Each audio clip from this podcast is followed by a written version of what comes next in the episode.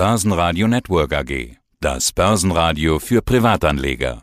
Der Wikifolio Trader der Woche in Zusammenarbeit mit Börsenradio. Hallo, mein Name ist Alexander May. Mein Wikifolio heißt TechDach Top Pick und man kennt mich unter dem Synonym von Rubel.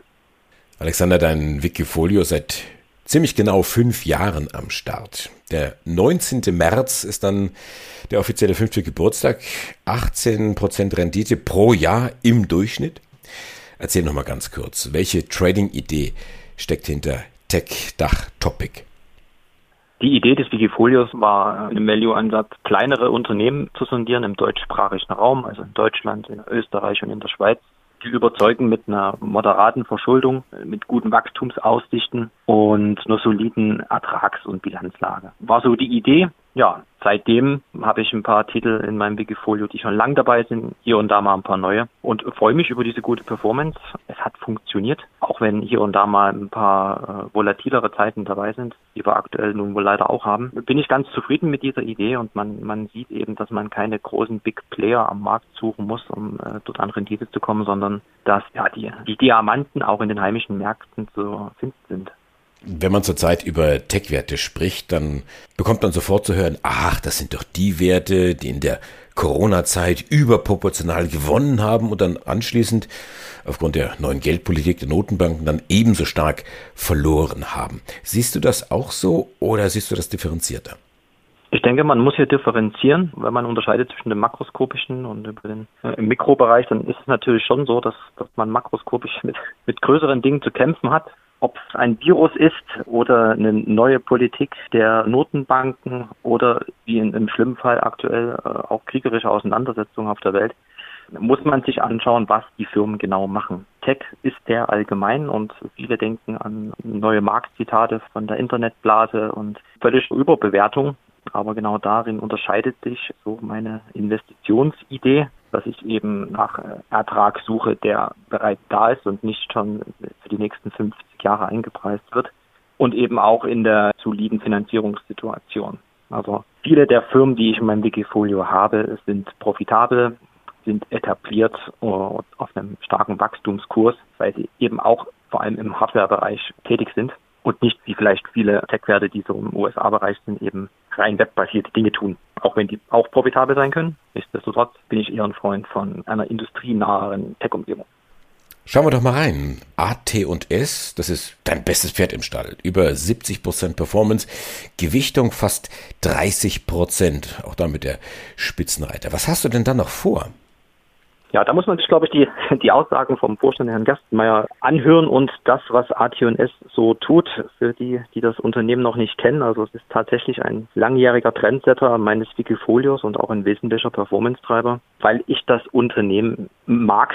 Warum mag ich das Unternehmen? AT&S ist ein äh, Hersteller von hochwertigen Platinen, ist also jetzt nicht direkt im Halbleitersegment tätig, sondern im Wesentlichen im Substratbereich. Das heißt, jedes Elektrogerät, was man kennt, hat Leiterplatten. Leiterplatten können kompliziert sein, können aber auch weniger kompliziert sein. AT&S ist absoluter Spezialist für High-Performance-Platinen, hat natürlich in den letzten Jahren einen hervorragenden Marktausblick generiert, wo die Aktie immer zu billig war. Sie ist jetzt teurer geworden, was man an der Performance sieht, aber bei weitem noch nicht in einem Bewertungsmaßstab, wo man, wo man diese Wachstumszahlen, die absolut solide sind, mit einpreisen könnte. Also wenn man sich die letzten Zahlen anschaut, dieses Jahr werden es dann wahrscheinlich die 1,2 Milliarden Umsatz und laut Aussage des Vorstandes bis 2026 Umsatz von dreieinhalb Milliarden zu erreichen, ist man eigentlich da auch in einer dreistelligen Bewertung unterwegs. Wenn der Anlagehorizont lang genug ist und man die eine oder andere volatile Phase aushält. Auch die Margensituation ist robust, man verbessert sich und kommt langsam in Richtung 23, 24 Prozent, was hervorragend ist. Du bleibst dabei oder nimmst hin und wieder mal Geld vom Tisch. Wie ist da deine Strategie? Ich habe in den letzten Monaten tatsächlich kleinere Posten zugekauft, passt natürlich hier und da das Wikifolio an, aber in der aktuellen Situation, muss ich sagen, ist die Cash-Quote immer noch recht hoch, wird vielleicht auch höher werden. Ich versuche hier und da ein bisschen zu wichten, aber AT&S bleibt mit hoher Wahrscheinlichkeit der Felsen der Brandung.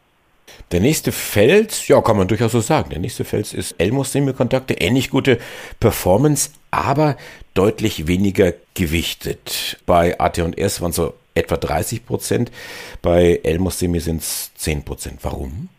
Bei Elmos ist die Produktabhängigkeit vom Halbleitermarkt etwas größer. Und man hat sich jetzt auch von der, oder möchte sich von der Rheinsilizium-Sparte trennen. Also dieses Geschäft ist schon geschehen. Auch da gibt es noch Möglichkeiten zu wachsen, aber die sind bei weitem nicht so ergiebig, wie wir es vielleicht bei AT&S sehen. Vielleicht kurz Elmers, also der Gesamtjahresumsatz ist hier auch um 38,5 Prozent auf 322 Millionen Euro gestiegen. Bei einer EBIT-Marge von 18,6 Prozent. Da geht noch ein bisschen mehr. Ähm, aktuell sehe ich das in den Zahlen noch nicht. Ich bin deswegen in der Gewichtung ein bisschen vorsichtiger, aber trotz alledem vom Unternehmen absolut überzeugt. Die Produkte im Bereich Automotive, Digital, Medizintechnik ist auf jeden Fall etwas, was man in der Zukunft weiter ausbauen kann. Dann sehe ich Bechtle und möchte dich fragen, was ist los bei Bechtle? Das war doch auch mal so ein Fels in der Brandung. Ja, äh, ich hatte auch vor zwei Jahren Bechtle so ein bisschen als beruhigendes Asset mit ins Wikifolio reingenommen und das hat auch funktioniert. Wikifolio hat mit Bechtle auch gut agiert, aber da war meine Aussicht eine, eine bessere, beziehungsweise mir war schon damals klar, okay, da ist jetzt schon viel Erfolg mit eingepreist. Bechtle ist ein hervorragendes Unternehmen. Der Kurs hat jetzt etwas nachgegeben. Der Markt ist etwas zittriger geworden. Ich prüfe trotzdem, was mit Bechtle jetzt noch machbar ist. Ich sehe jetzt aktuell keinen großen Fehler oder einen Rücksetzer könnte man vielleicht durchaus als Chance nutzen. Das Unternehmen ist breit aufgestellt und ist auf jeden Fall ein wichtiger Player im IT- und, und Hardware-Bereich. Wie sieht es denn bei KPS aus? Kommen dir da mittlerweile die Tränen? Die rollen immer noch, die Tränen. KPS ist ein, ein, sehr langjähriger Posten im Wikifolio und ich habe da immer mich viel beschäftigt, verfolge auch die, die Aussagen vom Vorstand, vom Herrn Musso, der den Anleger beschwichtigt und man ist davon überzeugt, dass die Digitalisierung und die Geschäftstransformation Kunden hier bei der Digitalisierung zu unterstützen fruchtet. Leider jetzt schon seit zwei Jahren sieht man es in den Zahlen nicht. Man hat viel investiert, man entwickelt das Geschäft und geht davon aus, dass sich die Situation im laufenden Jahr äh, dann auch in den Zahlen widerspiegelt, dass es besser wird. Das eine oder andere Interview auch im Aktionär war zu sehen. Ich bin mit der Entwicklung jetzt nicht so zufrieden, äh, glaube aber der Story. Deswegen ist die KBS bei mir auch so vertreten mit der aktuellen Wichtung von ungefähr 8 Prozent. Habe einen günstigen Punkt nochmal nachgekauft, aber nichtsdestotrotz will der Markt mir hier nicht recht geben. Schade. Bei FACC, da sind die Tränen offensichtlich wieder getrocknet. Da sehe ich grüne Vorzeichen. Gib uns doch mal ein Update. Ja, also bei FACC bin ich pari. Okay, FACC ist mittlerweile ein äh, kleinerer Bereich in meinem Wikifolio geworden. Ich habe aber sehr viel Gewinne mitgenommen, als die Aktie noch ungefähr beim doppelten Wert war. Wie er jetzt ist, ja, aktuell steht die Aktie bei 7,78. Ich bin mit um die dreieinhalb Prozent bei mir im Wikifolio gewichtet. Wie geht es dem Unternehmen? Also FACC ist ein Zuliefererunternehmen für Leichtbaulösungen im Luftfahrtsegment. Und wir wissen ja alle, dass Corona ein bisschen die, den Markt durcheinander gebracht hat und die Lieferketten und die allgemeine Ausrichtung der Luftfahrtbranche. Man erholt sich aber. FACC hatte auch noch mit ein paar anderen Problemen zu kämpfen, mit False President, Betrugsattacken und der eine oder anderen Auslandsbeteiligung, die Partnerschaft, die sich nicht so ergiebig gezeigt hat. Aber man hat jetzt sich, glaube ich, so weit gefangen, dass, dass sich sowohl der Markt Luftfahrt wieder entspannt und man die eine oder andere Beauftragung längerfristig hat. Zum Beispiel die Verkleidungselemente von Rolls-Royce, von den Triebwerken. Da ist FACC schon lange ein Lieferant und versucht diese sehr exponierte Branche mit Top-Produkten. Ja, ich hoffe mir natürlich, dass da der Kurs auch mal reagiert und die Gesamtgemengelage sich etwas entspannt. Klar, an dem heutigen Tag mit dem, was Russland macht, gibt es vielleicht irgendwann mal Entspannung. Wir werden sehen. Das hoffen wir alle sehr. TechDach Top-Pick von Alexander May alias von Rubel. Dankeschön für dieses Interview und alles Gute. Bis zum nächsten Mal. Vielen Dank. Bis zum nächsten Mal. Wikifolio.com Die Top-Trader-Strategie. Börsenradio Network AG.